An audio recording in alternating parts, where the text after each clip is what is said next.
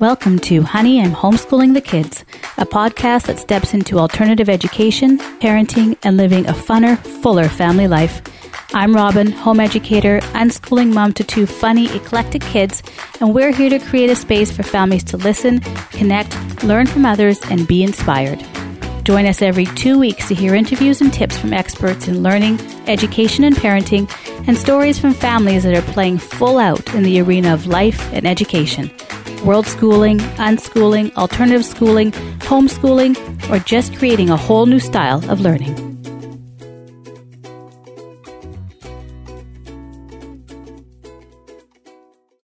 Welcome to Honey, I'm Homeschooling the Kids. My name is Robin Robertson, and I'm the creator and host of this podcast.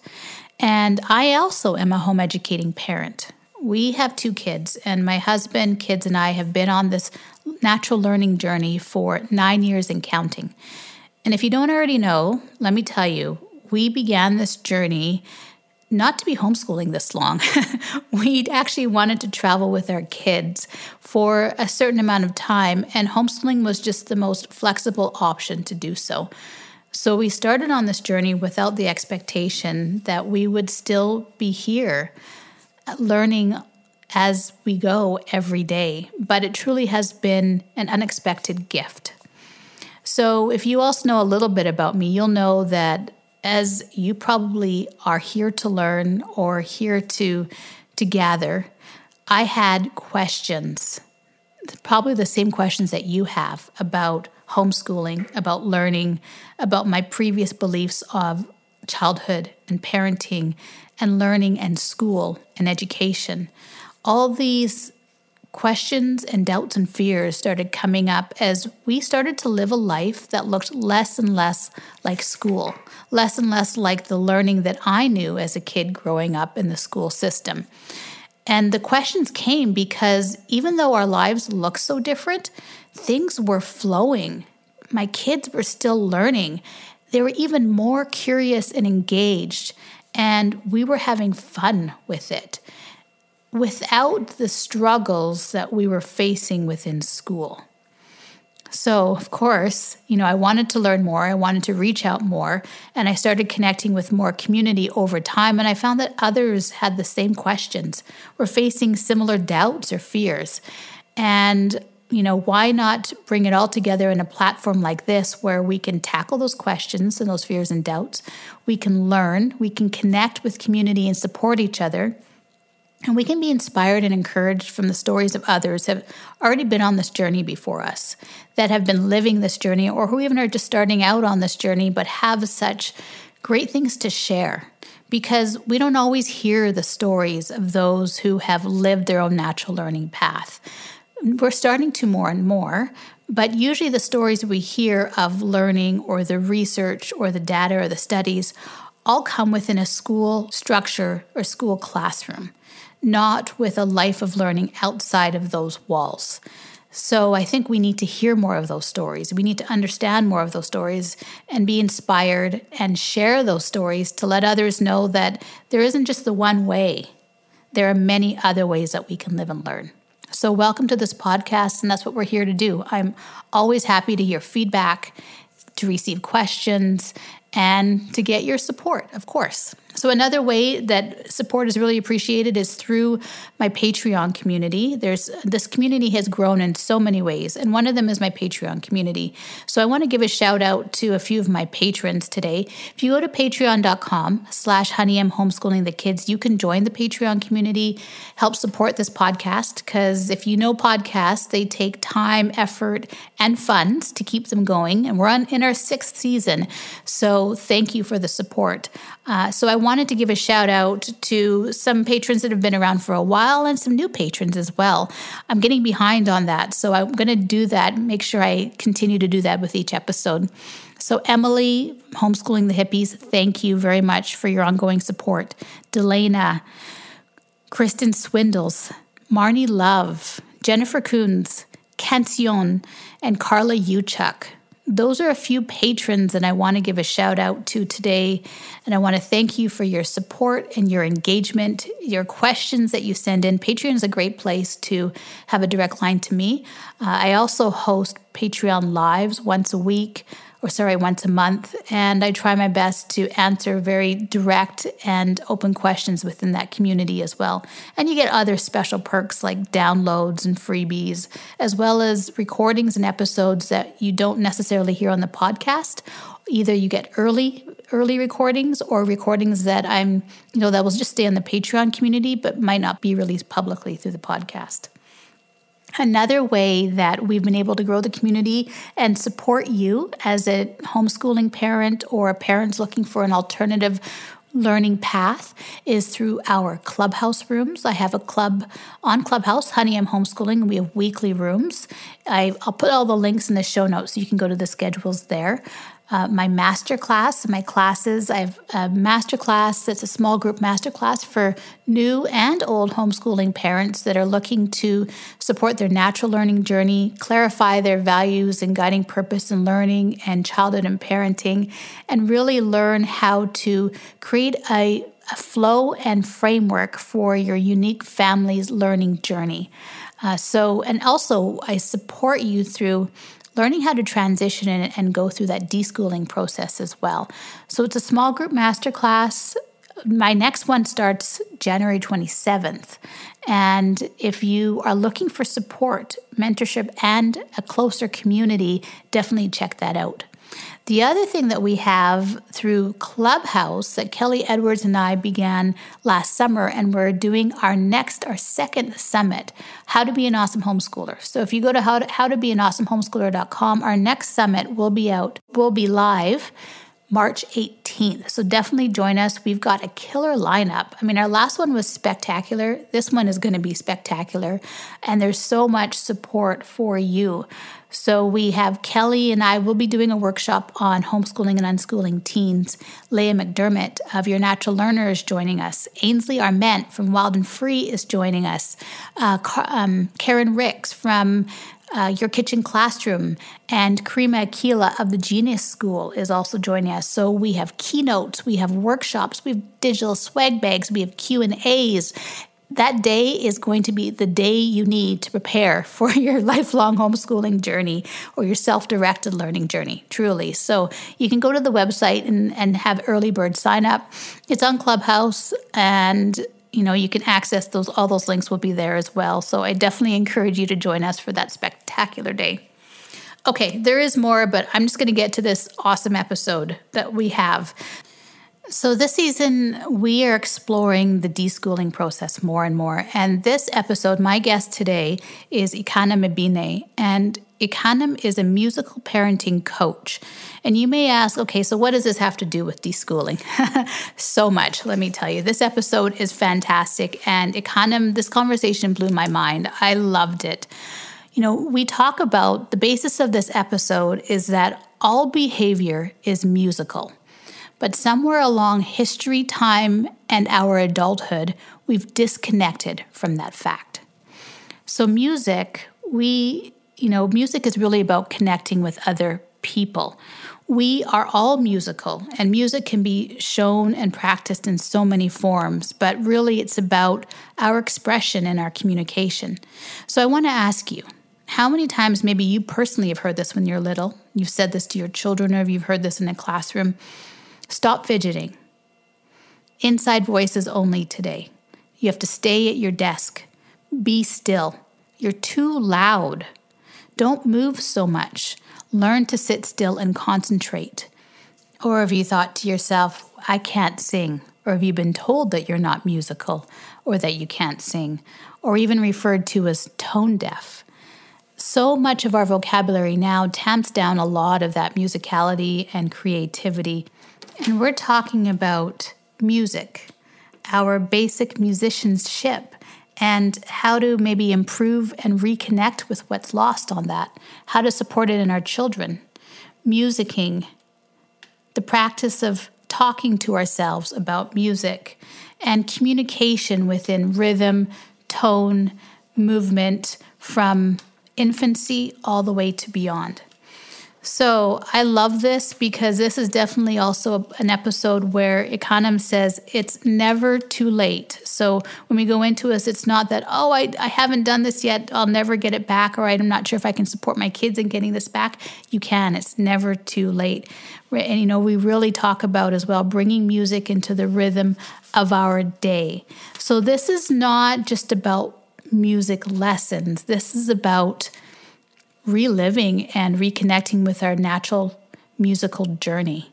So let me know your thoughts. Reach out. You know how to reach out to me, whether through its social media, Instagram, Facebook, my email, or my website. And I would love to hear and connect with you on deschooling and refinding our musicality. And after this episode, if you're inspired and want to connect with Ikanem as well, I have her links in the show notes as well, as well as a special offer for parents on supporting and helping to support you in continuing to develop and support your children in their musicality as well. So enjoy the episode. So today, welcome to Honey I'm Homeschooling the Kids. I have Ikanem Ibine with us Ikanem is a musical parenting coach. Thank you for coming on the show today, Ikanem. Thank you, Robin. I'm really happy to be here. Oh, I'm excited to have you here. So, uh, Ikanem has actually had 15 years of experience as a kids and family music programmer in a wide range of musical styles. She's trained in developmental music psychology and certified to teach music for infants and young children by the Gordon Institute for Music Learning. She has worked with kids and adults from over 15 countries. All right, welcome. I know it, it's your bio tells a lot, but I know also you live quite an interesting, diverse life as well with a host of experiences as well. And we can get into that more in this episode as well. So, the first thing I'd probably like to start out is, you know, really on this podcast, each family and person that joins me on the show has a unique learning journey to share. And that's what's really important for me is to share these stories and unique learning journeys so that others can hear them and be familiar with ones that are different and that others have experienced outside of the walls of the classroom. And what I find is over the many years and the hundreds of people that I've speak, spoken to, hundreds, if not thousands of people already, this life learning, this unique life learning is based on a framework of beliefs and values around learning and self expression. So, as a music educator and as a musical parenting coach, as a music parent coach, maybe we can start with the idea of music or what music is. So, at this stage in your life, because I know it changes as we age and go through different experiences, what does music mean to you at this stage in your life? Wow, I love that question um, because at this stage in my life, I've been going through, I think, the same thing everyone else has been going through, which is having disruptions in my connection with other people. And for me, throughout my life, music has always been about connecting with other people. Um, whether in you know intimate relationships one-on-one relationships or in religious relationships, in relationship with a religious community, or in relationship to people in my neighborhood or my school, or even in professional musical performing um, situations. Music for me has always been about connecting. And during this last year and a half or so, what's happened for me is that I've been waking up with dreams of songs that I used to sing when I was a girl that were really precious to me then, but that I'd forgotten about for, I would say, a couple decades. And they've been coming back to me as I've been waking up. And I've been singing them to myself. And I actually decided after talking with someone about dreams and what they mean and, and what, what the practice of dreaming and being aware of our dreams means, I decided to have a practice of actually purposely remembering and recording those songs when I woke up and then writing them down and purposely singing them to myself every day. And so, what that's done for me during this time when everything's been topsy turvy is it's reminded me of the time when I was singing those songs as a girl and when everything was stable as far as I knew. You know, I had a reliable home situation, I had a reliable church family, and we had regular meetings where we were so connected and it was so beautiful and so warm and so wonderful. And singing those songs together was what connected us and, and what added to that feeling of safety and stability. And so for me now, when everything is topsy turvy, that's just connected me back to that feeling. And it's also connected me to a hope of when things will be stable again and, and how maybe music can be part of that. Music can be part of how things don't just go back to normal, but things can be more beautiful and more connected and more wonderful um, as this new world situation develops. So, as I say, for me, music's always been about uh, connecting, but right now, music is about um, connecting to what's stable and beautiful and hopeful for me um, from the past and hopefully going into the future. Wow. Um, I love that. That's actually not what I expected. And I absolutely love that.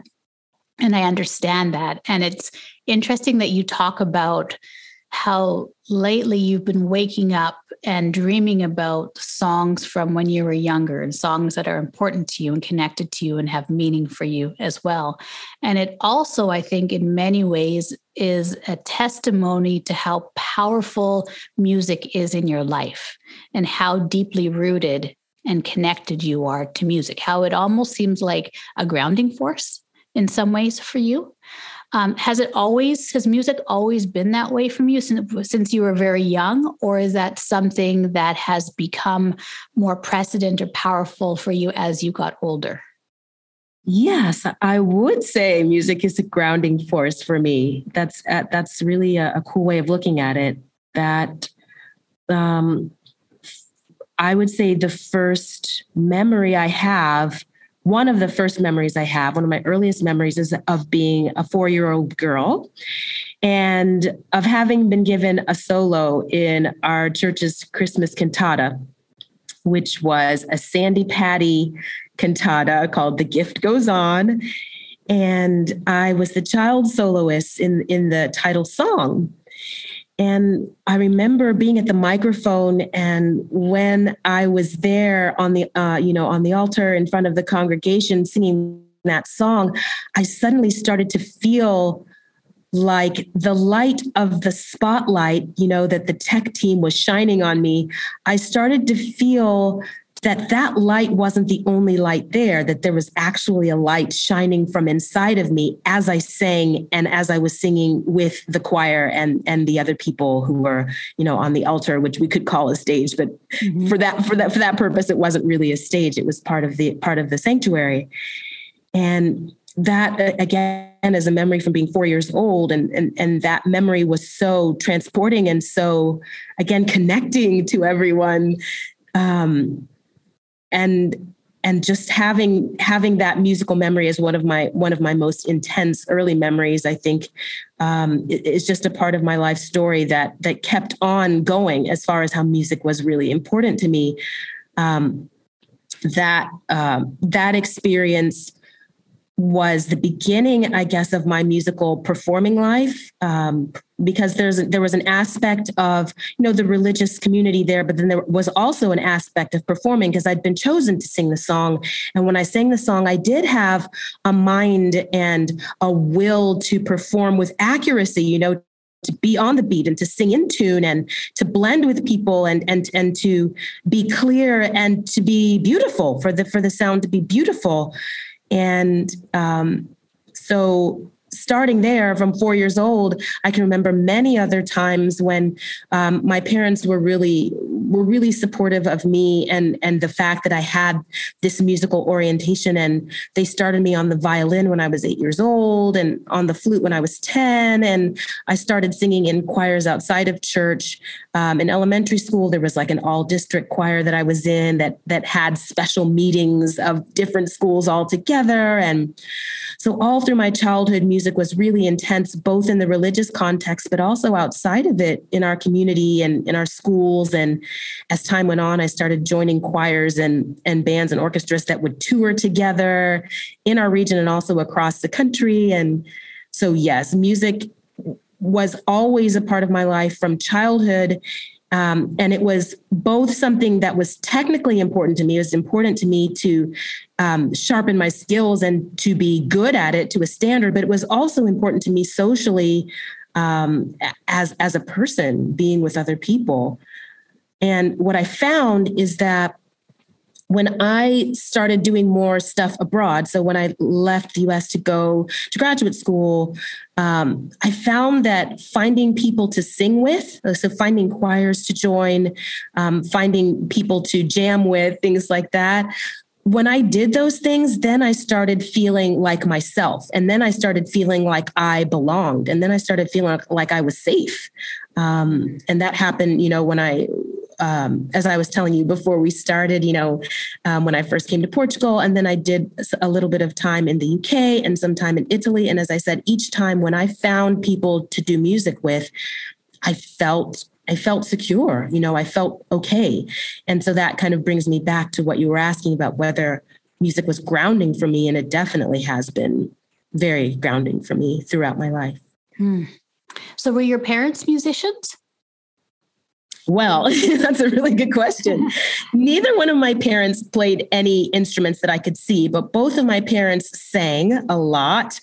My dad, when he was young, it seems that he was part of sort of an exported, maybe Anglican tradition of boy choirs. So he was taught solfege and he sang in solfege and was very enthusiastic about singing and would sing around the house and obviously sang at our church because the church that we were part of. Uh, uh, music was a big part of worship and singing hymns and also singing in in, in free harmony um, with each other. That was a big part of it, and, and he was always enthusiastic about that. And then my mom, I believe my mom had aspirations to be some sort of classical singer because she had this um, I don't know if you, she had this voice that when we think about opera and we laugh about it, she had that voice that would seem pretentious, but it was really earnest. It was like, you know, she would do that at home randomly.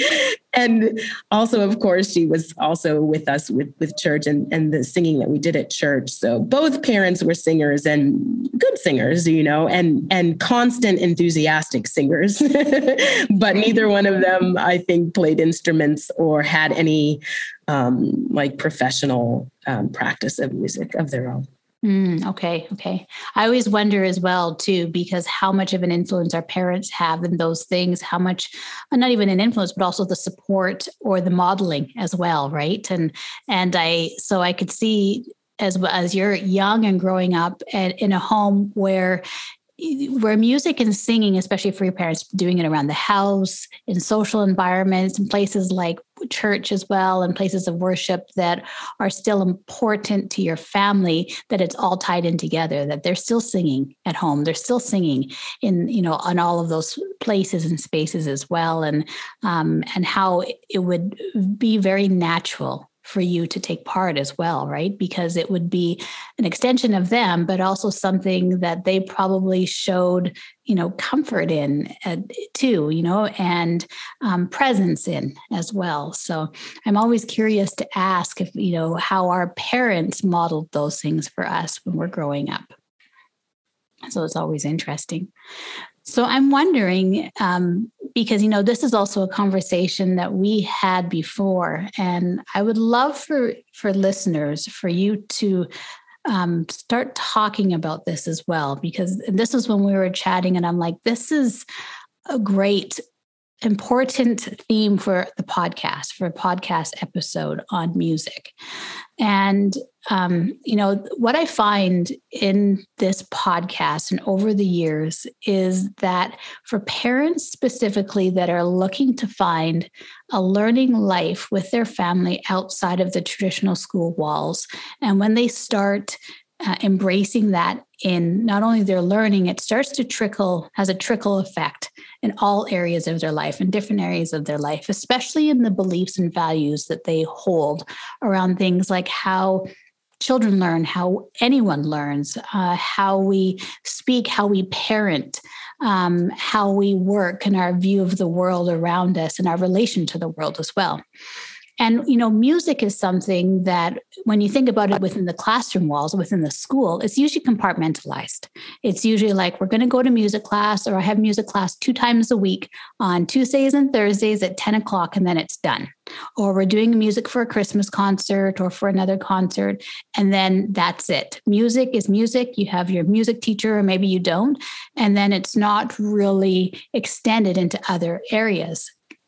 But I know when we were talking, you talked about how music is a part of, it's still a huge part of learning that actually encompasses everyday life. It encompasses every part of our life, not just breaking it into subjects, but in our being, in our movement, in our presence as well. Could you talk a little bit more about that and your views on that? How is it that music is really part of the whole person and that it's not compartmentalized into just a music class?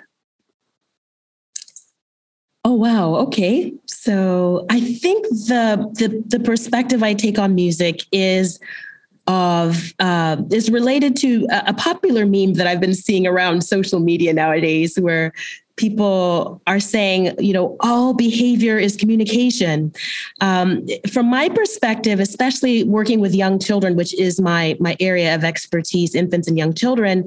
From my perspective, um, all behavior is musical and we can see all behavior as musical as being rhythmic as having an intensity as having a tension and release as having a tone. We can see all behavior in that way. And when we begin to see behavior in that way we can also use a metaphor from music of tuning in. We can start to see music as a way of communicating but also as a way of relating to each other. And we can start to see our relationship relationships as musical right? Our relationships as having a rhythm of having as having a tone as having tension and release um, and and also as having sort of the humor that we find the joy and the humor and creativity that we find in music.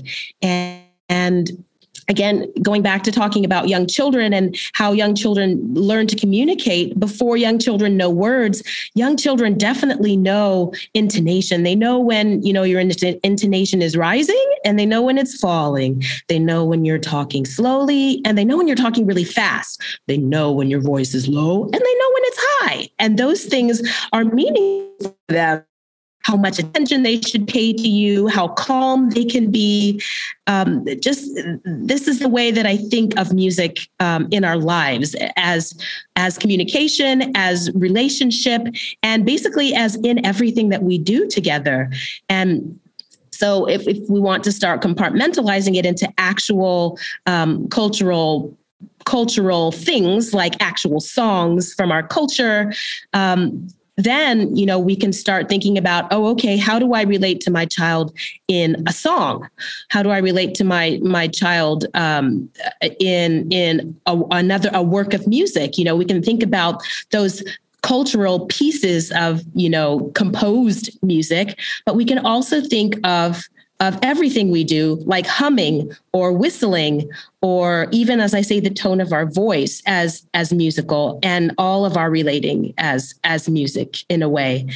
And um, I could talk more about that in a more technical way, but I feel like I feel like thinking of music as as the way that we are together and the way we relate to each other is the best way to say what my perspective is on that.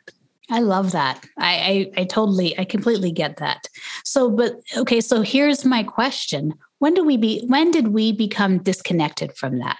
When did we start taking music and believing it was something separate that we should compartmentalize? And when did we stop seeing it as part of, of our whole self?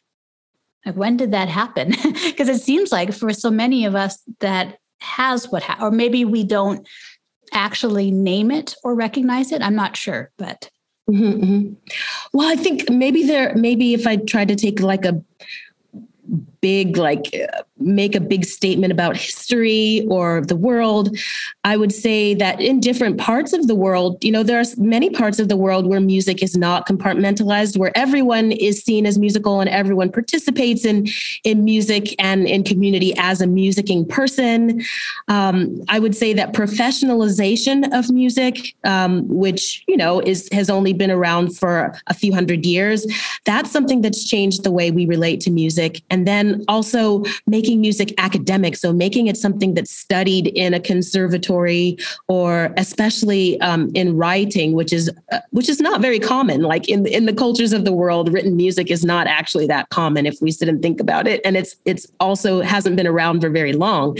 Um, but those different things, those things I think are what have encouraged people to become disconnected from their right to be musical and their right to participate in in in music fully. Um, I think also the ways that music is taught in school, um, where people are graded and ranked, and where people are auditioned and excluded, and and then people begin to think that this is what music is. Music is the place where I'm judged and excluded, and, and where I am graded low or told that I can't participate because I'm not good enough. Uh, I think all those things together have contributed to people feeling like they're not musical or they can't participate in music or they can't do music. Um, and and yeah, I, I hear. I think there are also some some practices of talking about ourselves as as musical beings um, that I've noticed a lot. Some really common ones. First of all, there's um, the comment that I can't sing, which is a very common phrase that I hear from people, right. which is also a very big lie. Everyone can sing. Even people who can't speak can sing. Babies can sing. Everyone can sing. But that phrase, I think, is kind of puts together all the things I was talking about, where people think because I am not an accomplished professional musician, therefore I don't have a right to enjoy singing. And I don't even have a right to call myself a singer. Um, so I do hear that phrase, I can't sing a lot. Um, I hear people relate the story of specifically having been told by a music teacher or choir director that they ought not to sing or that they are quote unquote tone deaf, which is another um, bit of a lying lying phrase. um, there are just a lot of cultural practices that that exclude people from feeling that they're musical and that people use on themselves to, to, to, to keep sort of the trauma of that going. Um, and those are those are pretty much the things I can think of at this moment that that are the reasons why people feel uh, disconnected from music. There, there's another phenomenon that that is a pet peeve of mine, which is that in recent years when people refer to music they're they're not referring to singing or playing an instrument.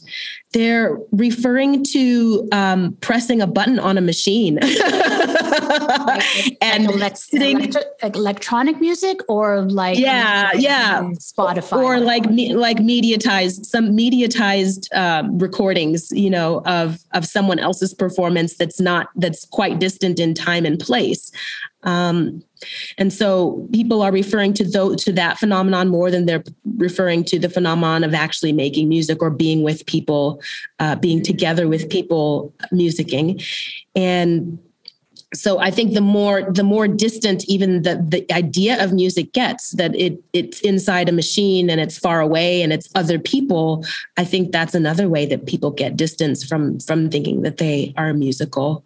Um, yes that's that's my answer to your question. Oh, that's a great answer. That's a, great answer. Uh, it's you know you're being very concise and I, I also understand there's a huge amount to unpack with each part of it as well but um, yeah i think and i see it when you're talking about it. I'm like yes that's right. You know you think of eh, music immediately immediately everyone judges themselves like i'm either good at music or i'm bad at music. It's one of those like the math anxiety as well right? I'm a mathematician or i'm not a mathematician um, when we know right now as well with neuroscience that's not the case everyone's mathematical everyone's a mathematician and i love um, so there's a few things I wanted to ask you. I like you use the term musicking when you were talking about that. Did you know you use that term?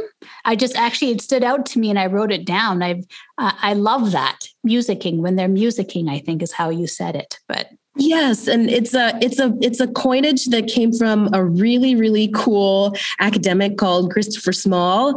Um, it's making music into a verb instead of a noun because um, th- there's kind of maybe no such thing as music as a noun. Usually, um, whatever we associate with that word music is something that someone's doing. You know, they're moving their body in some way. You know, and um, they're moving their body with other bodies and other people and other things and in nature and um, so I love the way that he thinks about that and, and the way he talks about it because it kind of frees us to think about, okay, what am I doing? How am I doing this? How could I do this differently? Who who could I do this with? You know, right. um, and I've I've loved that that word ever since that term ever since I learned it, um, and I think it also helps us open up a little bit more to um, music with young children, especially, and to being aware of how um, all of our body is is involved in in in music right? So the way that we breathe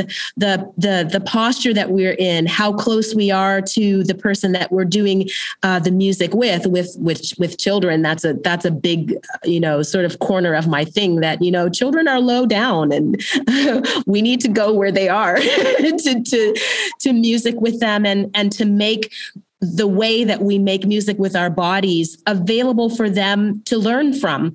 Um, so that that way of saying musicking as a verb um, helps us access more of how we actually do music with our bodies and how we do music with other people who are important to us, especially the little people who are my biggest my biggest focus. right, right. Okay, that's amazing. Okay. So, okay, I have another note that I wrote down I wanted to ask you about as well. When you said tone deaf is not um I can't remember that, but you, that was one of the terms that people use or people have been called when you that you said is not realistic or it's not valid. Can you talk more about that? Oh yes, definitely. Well, I mean, I think it's it's usually not valid to to go out from the growth mindset, which you were talking about before. It's like, you know, there's always a way that we can get better at any aspect of doing something, you know? There's always a way that we can become more aware of the beat. There's always a way that we can coordinate our body in a way that's more rhythmic. There's always a way that we can coordinate our breath so we sing more in tune or that our our voice is more stable, there's always a way that we can change something, you know? Um, there's always a way that we can hear more clearly if and pay attention uh, more, more carefully to what we hear around us from other people. And um, so, so that's the first problem with that word tone deaf is that it's it's saying, oh, you're excluded from this field where we can all do more or or improve. And the other problem with that that phrase is that the actual state of not being able to perceive the difference between musical tones um, and also of not being able to perceive uh, the difference between the way our body is producing musical tones these things are extremely rare, vanishingly rare. It's something less than uh, much less than 1% of, of human beings who have neurological conditions that keep them from being able to distinguish between tones that they hear. The real term for that condition is amusia. So if anyone ever wanted to look that up and see what that's all about, that's the term a professional would use if they wanted to talk about. And so calling someone tone deaf is a lie because number one you're not a neurologist who can make such such a diagnosis. And number two even if you were you wouldn't be making it that often. Very interesting. Okay. Yeah. I'm learning new things every day and this this hour i'm learning a ton of new things. Okay i love it. So that actually talking about that i had no idea that actually even less than 1% that's a tiny amount. Um, would like have would have that neurological condition and yeah because i've heard that often about people being called tone deaf because one of the questions i wanted to ask you is if I'm a parent who has become disconnected with my musicality, with my with musicking, that I'm trying to now close that gap that has been in my life because I want my family to participate in musicking in our everyday life. What would you suggest for me? What would you like, what are some things that you would say as a parent to kids? You know, what are some things that I could do? Especially if I'm feeling um, trauma or anxiety or fear around music because of something someone said or labeled me as. I, I love the question you asked about how parents who feel inspired or interested in connecting to their own musicality and, and making that part of their life and part of their family life can begin to approach that if they have any blockages or, or reservations about it that might have come from their personal history or, or any other thing. Um, and the, the, the one one of the things that I would say is that it just so happens that one of the ways that we improve our musicality, so that uh, basic musicianship, so being able to move to a beat and and perceive rhythms and sing in tune, um, and understand the things that we're hearing in in different contexts is by breathing is by breathing with awareness of our breath and our body. Um, just an initial breath before singing is something that can organize the tunefulness of our singing and the rhythmicness of our singing. And when we think about breathing and all of the talk that's been going on you know in the public in the last few years about uh, mindfulness and being more calm and uh, you know controlling anxiety and helping our own mood and, and helping our physical relaxation. Breath is the breath is the word that keeps coming up again and again. So i would say the number one thing for parents is be you know become aware of your breath you know take care of yourself. Become aware of how your breath is in your own body and so before each um, session that I have with families and with groups, we start with breathing exercises. You start we start with breathing awareness. I shouldn't call it an exercise because that makes it sound strenuous, but we start with breathing awareness, you know, with going inside, feeling the breath, feeling where it is in the body, relaxing, feeling how our body is uh, related to the ground, and also feeling how our body is relating to other people, especially the people we want to communicate with musically. Um, so that doesn't sound like, you know, like, oh, okay, well, we're in the key of C and uh, it's 4 4 time, but it is actually something that's really basic for reconnecting to our musicianship, is reconnecting to our breath and reconnecting to our body and the tension in our body.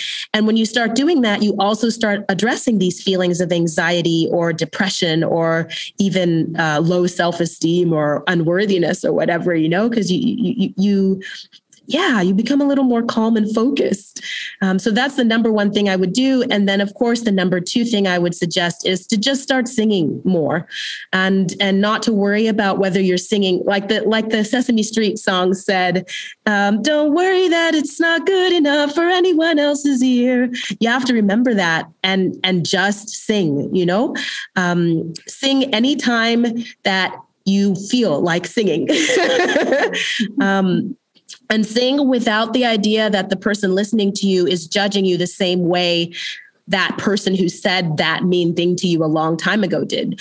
Uh, your baby um, is not using the same kind of judgment that that choir director did, or or that that mean girl at your school did. Your baby doesn't think that way. Your preschooler doesn't think that way. They like you first of all, and second of all, they're not a professional musician. so they're not judging you either intellectually or emotionally. So uh, use your breath, uh, remember where you are and who you're with, and sing as much as you can. Yeah, sing as uh, or more, more than you think you can. those are the those are the starting points that I would have. And and all of the starting points that I'm mentioning are bodily starting points. So um, so don't necessarily think of a machine or mediatized music as the way that you're going to recover your music musicianship. Think of your breath and your body and making music with your actual body in actual space as the way that you're going to start recovering um, your your personal musicality. Okay. Okay. That's great. I, am sitting here, I'm writing so many notes and have a big smile on my face, especially when you sing. I love it. Okay. Mm-hmm. Um, because that was uh, that was the next thing I was going to ask you as well is what about instruments? how do instruments fit into that? But I, I definitely understand when you're talking about you know using bodily starting points using your breath using your body singing whenever you feel like singing and modeling that as well especially to your young ones so they see and understand that um, mm-hmm. and so as we get more into that would would you you know because sometimes there's there's some who seem drawn to an instrument as their um, as part of their musicality as part of, of their um, their musicking. I'm, I'm going to try and practice using that word as much. As Thank you. My, my, new word I'm going to practice. Uh, so, what do you say about that as well? Because I know you had said, for example, your parents who sang a lot. They sang at home, they sang at church, uh, but the, as far as you know, they didn't play any instruments. But you you played the violin and flute. Is that right? Am I remembering that correctly? A little bit later in your life, how did that did that end up being a supporting role to your body making music? To the way you were musicking, was that an enhancement or was that just kind of a further extension of that? Well, um, yeah, I I was lucky that I got to have lessons in instruments later on, and I I also got to play things like the West African uh, djembe, and I got to play some Brazilian instruments in in in a bateria. I got to join a really cool samba school. Um, what I would say about instruments is that they are an extension. You know, the last option you gave is the one I'm going to choose from my multiple choice. they, uh, we can think of them, especially if we're we're thinking about you know cultivating young musicians, uh, young children as musicians.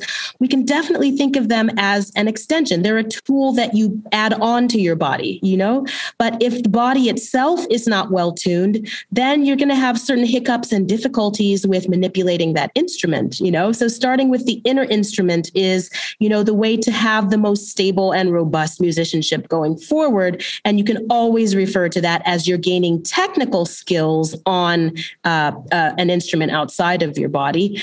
And that's something i definitely um, advise parents on who who notice that their child maybe really loves instruments and really loves being musical. Yes, find out the one that they like. Definitely encourage them to find the one that they like, and also definitely keep encouraging the inner musician, the bodily musician that that plays all the other instruments to always be cultivated, because that bodily musician is also connected to a mental musician um, that we can call audiation, which is which are all of the skills that allow someone to manipulate music in their mind and then with their body. Um, but it starts with the breathing. Uh, it starts with the breathing, and and the coordination of it comes from the breathing, and then goes to the body, and then goes to the instrument. So that's how I would say um, to think about that. Definitely to think of the instruments as an extension of yourself as as a musicer, since we're using that word.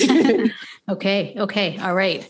Um, yeah, that makes total sense. I hadn't really specifically thought of it that way, but as you explain it, I'm like, yes, of course, that completely makes sense. And then when you're starting with the body, when you're starting internally, then then that truly builds a strong foundation so that everything else builds onto that as an extension of that as a tool and enhancement of that as well. So, okay, yes, that makes total sense. All right. Okay. I love it. I love it.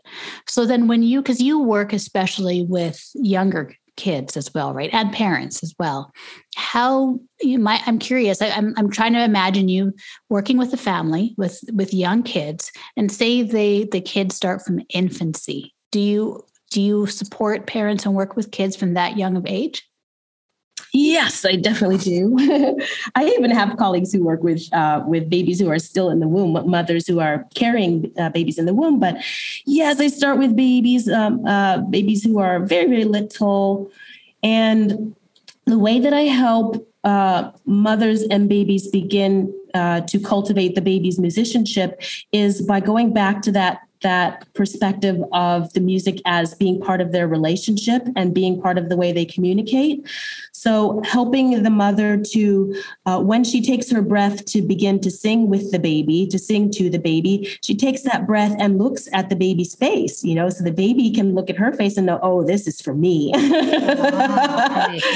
this, is for me. And she takes the breath and she relaxes her body so that the music is flowing in her body and the baby has a reference point to relaxation while the baby is listening to the music. And then we have some technical things that we do as far as making sure that the songs that the mom sings are within the initial audiation range of the baby. That's the range where the baby can think accurately about the tones and remember them and recognize them again and, and anticipate them again the next time they're presented and and and also it's the range that the baby is going to be able to sing in when he begins he or she begins to produce um, to, to vocalize in musical ways, right? To, to instead of just ba ba, you know, the longer the longer sounds that the baby is beginning to make um, in response to the mom's the mom's is singing and moving, mom mom or dad singing and moving. So um, did that answer your question? Mm-hmm. It, yeah, absolutely, it did. Okay, wow, fascinating. Okay, okay.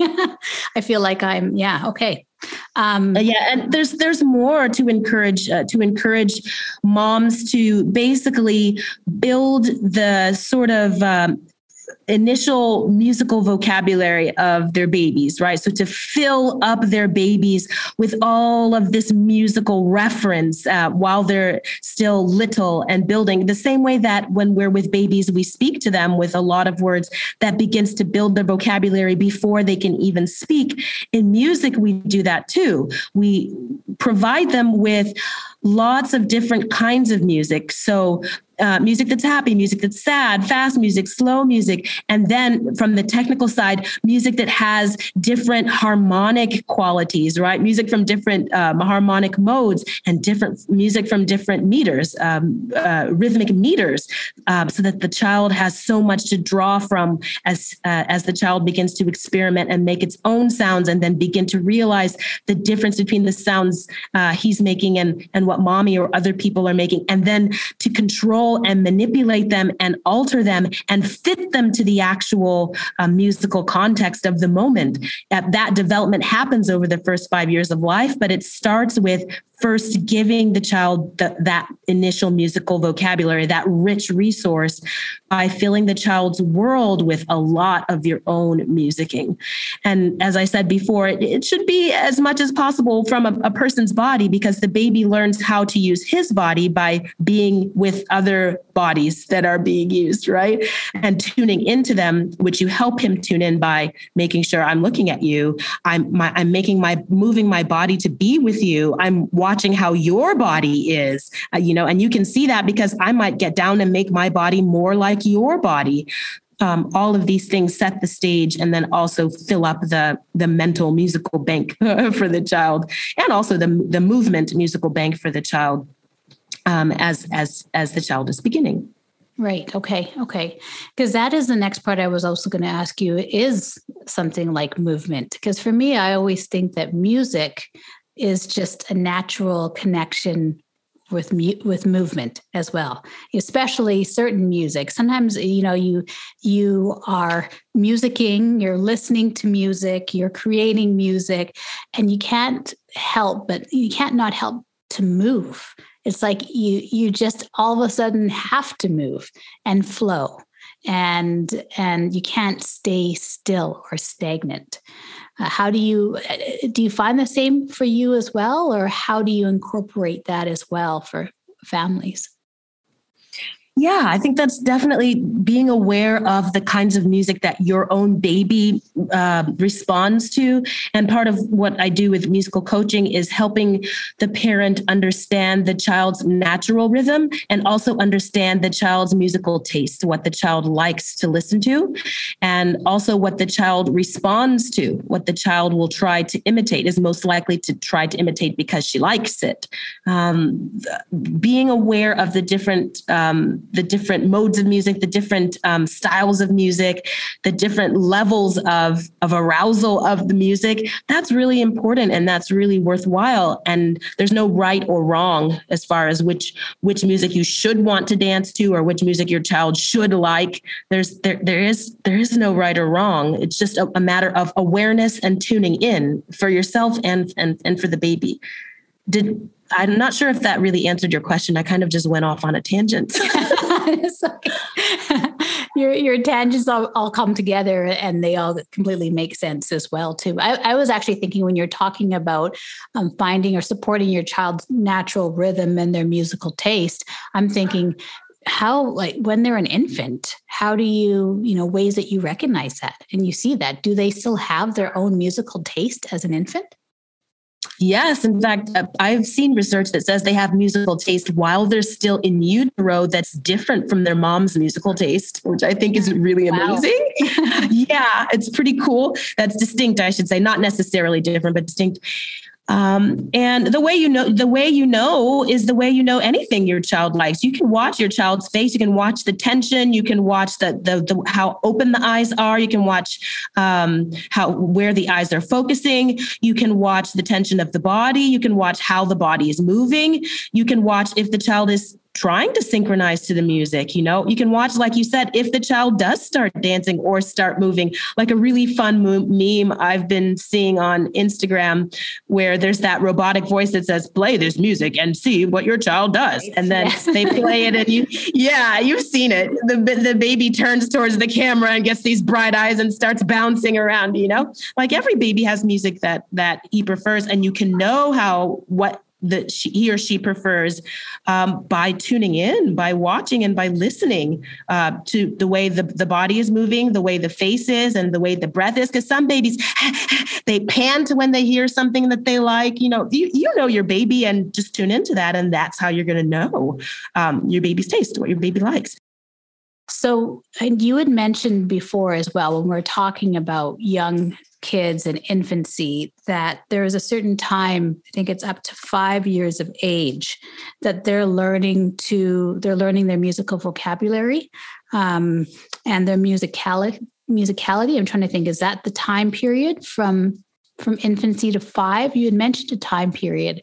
Um, really yeah definitely. I and i i probably I, I misused a term. So um, from from from birth to five when i say music vocabulary i don't mean words that they use to refer to music. I mean the elements of music like like music like um like uh, rhythms and and tones and and cadences and things like that that they're hearing uh, that they're hearing. I don't mean words, uh, semantic words that they use to refer to music. That happens much much later. Uh, but um, yeah, yeah, it is from birth to five a, a time that in from the context of of Gordon music learning theory is called preparatory audiation. So that's a time when they're developing um, uh, more of a stability of being able to control um, uh, to discriminate mentally and then also control as far as what they produce with their bodies, um, um, tones and rhythms. Okay. Okay. So that's pretty clear. So then I know one of the questions that parents are going to ask that have kids that are older than five. Uh, if I've missed out on that portion, is it too late? If my kids are older, and I didn't support that from the early years on supporting those elements of music, like their tuning in and understanding, being connected to their rhythms and tones and cadence. Can they still get that at an older age? Yes, I think you knew my answer was going to be, of course, it's never too late. it's never too late. there.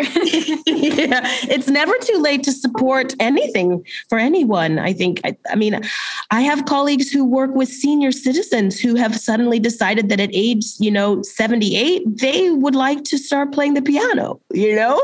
Mm. Um, it's never too late. Again, we, we're going back to this, this perspective that you can always do something in a different way and build on what you already doing and, and feel something a different way become more aware and, and develop. You can always from wherever you are develop more. And so we can always support a child from wherever the child is to develop more. Always always always. And and and also um, I, I, I'm I'm reminded of uh, a friend who had a three year old daughter um, who had been at home till then, but my friend was starting to work, wanted to go to work, and she was looking for preschools. And uh, she was saying to me, "But they're they're all saying that she has to be potty trained before she comes. Should I should I should I wait to send her to school, or should I just should I should I just send her now?" And I'm like, just send her now. you know, send her now. They can help her because if you wait too long, then she's going to be too old to be in a classroom with, you know, four and five year olds. Send her while she's three, while there are other kids who are still not potty trained, and then it'll be perfect. You know, it'll be fine. She'll learn at the same time as the other kids. And it's not like she's not going to be potty trained. There, I don't think we know anyone who isn't potty trained as an adult, right? Everyone, yeah yeah, everyone. Exactly. We don't. They, uh, someone else had said that to me too. Do you know anybody who's an adult that's not potty trained? No, everyone knows how to go to the bathroom and use it. Yeah, exactly. So it's going to happen, and whenever you start supporting them, it's fine. So it's it's you don't lose hope because you didn't do it before. You just start doing it now. Like I don't know if I that was even a good story. The engineer may want to cut that out, but like you start from where you are and just know that there's always a good future ahead. You know, like I don't know how else to say what I'm what I'm trying to say. Like there's never not hope and there's never not a reason to go for it. You, it, if your child is a prodigy who's supposed to be a, a, a, you know a historical musical figure there's pretty much nothing you can do to keep that from happening right, right. but if your child is normal if your child is in the middle of the bell curve like most people are um, it's always worthwhile to support your child. You can always help your child. It's they're always going to be able to do something and participate in music and and have a musical life and relate to the musical world. And it's always worth it to support them. I don't know if I made sense in any of that. you did. No, you you made total sense. made total sense. I love it, and it's true. It's never too late. And and um, yeah, no, it was very very clear. So I agree. Thank you. Thank you for taking the time to answer it so eloquently as well. so I want to be I want to be mindful of your time as well because actually Ikanem is in a completely different continent than I am here. And so I want to be mindful of your time as well. So if you could maybe if before we finish up, I'm before we finish up, I do want to ask if you could let us know how we can connect with you, how we can learn more about you and what you do, and if we're parents are interested in connecting with you. So, first, I wanted to ask if, because um, I love how you had left us with those two important points about breath for anyone who is a parent that feels they're disconnected from their musicality, from their musicking. It's actually so true how our breath and our breathing is so centering and how mm-hmm. so many times we hold our breath, especially when we're anxious or scared or rushed, and we don't take the time to stop and to breathe. Mm-hmm. Mm-hmm. That's true. It's definitely true. And when you when you tune into that, you sort of feel a relief and like feel every all the good things rushing back to you. Like, oh yeah, that's how good I can feel. That's how connected I can feel. That's how grounded I can feel. Yeah, definitely. and if, if you're tuning in, I'm probably going to edit this part out, but Ikanem was so patient and kind today because my dog was making all kinds of noise here in this podcast episode. And I had to uh, actually go and put him downstairs in the house away from my office here. And um, she patiently waited. But in, in the rush to do so, I became out of breath running up and down the stairs and putting him in the house. And so coming back and then recentering. And I thought it, you know, I wanted her to actually um, share a little bit more about the, the, breath and just starting starting singing for parents that are wanting to reconnect with their musicking. But then, of course, it stood out to me that the first thing that I need to do is connect to my own breath and mm-hmm. take a breath and a moment and breathe and become more grounded and take that, my breath from my foundation and my sense of presence right now. So I always find it so interesting that every interview I do or episode I record, because um, we had we talked about this, I think, throughout this episode as well. Like you're talking about, it's never too late. Um, we're all. Uh, you had said you're you're still le- everything is a learning process for you, and how we are lifelong learners. That there is always something that I learn from each person that I connect with. And I mean, I've learned a ton in this interview today. And I know many parents are going to really connect with it as well. And so I want to thank you. And sometimes it's also just a reminder of something that we maybe know or heard, but we've kind of taken it into our brain, but we haven't stopped to let it sink down and apply for ourselves and our own being. So it just, yeah, really stood out to me at that moment about the importance of breath and how, for you, we're talking about the importance of music and musicking, my new word as well. Thank mm-hmm. you. But you say, like, you're not like, go out and get these fancy lessons and these big instruments and all these sort of things. You talk about how the beginning is with our breath. And I love how simple that is as well. And how I think for you, it's been a lifelong foundation too. So, on that long tangent that I just went on, are there any other points or any other tips that you would like to share with parents that are looking to connect with their musicking and their musical self so that they can continue to model and support it for their children? Um, well, you you covered it pretty much, and um, I think just being aware of the rhythm of your day with your kids and all of these touch points when, uh, you know, traditionally, you know, our ancestors and in older cultures, we have, have, have brought music into our day. You know, the touch points like. Um, like when we eat or when we go in and out of the house or when we're going down to sleep or you know all of these these rhythms of our day bring music into those bring singing into those and and just do it because you know just just do it because you like singing because you like being musical because you like the delight it brings to kids and the way that they tune into it and and and and bounce to it and and laugh about it mm-hmm. and yeah so just tune into those those rhythms of your day and bring music into those specific touch points of your day and, you know, I would invite you to come along with me. I support parents in how to actually do that with some free um, encounters on the app Clubhouse. I have weekly opportunities to join with me in doing that. And I also have a presence on social media on Instagram, my at is singing home. And from there, you can click through to my website and see other ways to work with me directly. And I, of course, welcome everyone, and especially if you have preschoolers in your home. That's my specialty and my delight. I love, thank you. And I will actually include it in the show notes as well.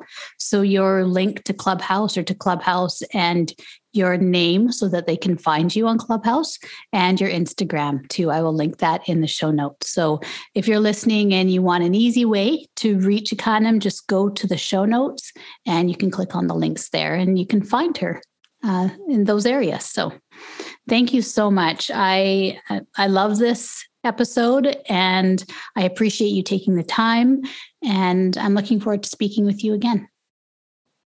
Thank you so much, Robin. I enjoyed it too. It was really, really fun. And and and thank you for having me. Thank you.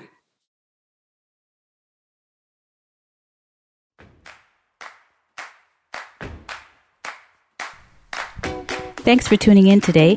If you enjoyed this episode, please share, leave a review, or comment. I'd love to hear your thoughts, ideas, and reflections on the episode. You can go to the website, imhomeschooling.com, or email me directly, robin at imhomeschooling.com.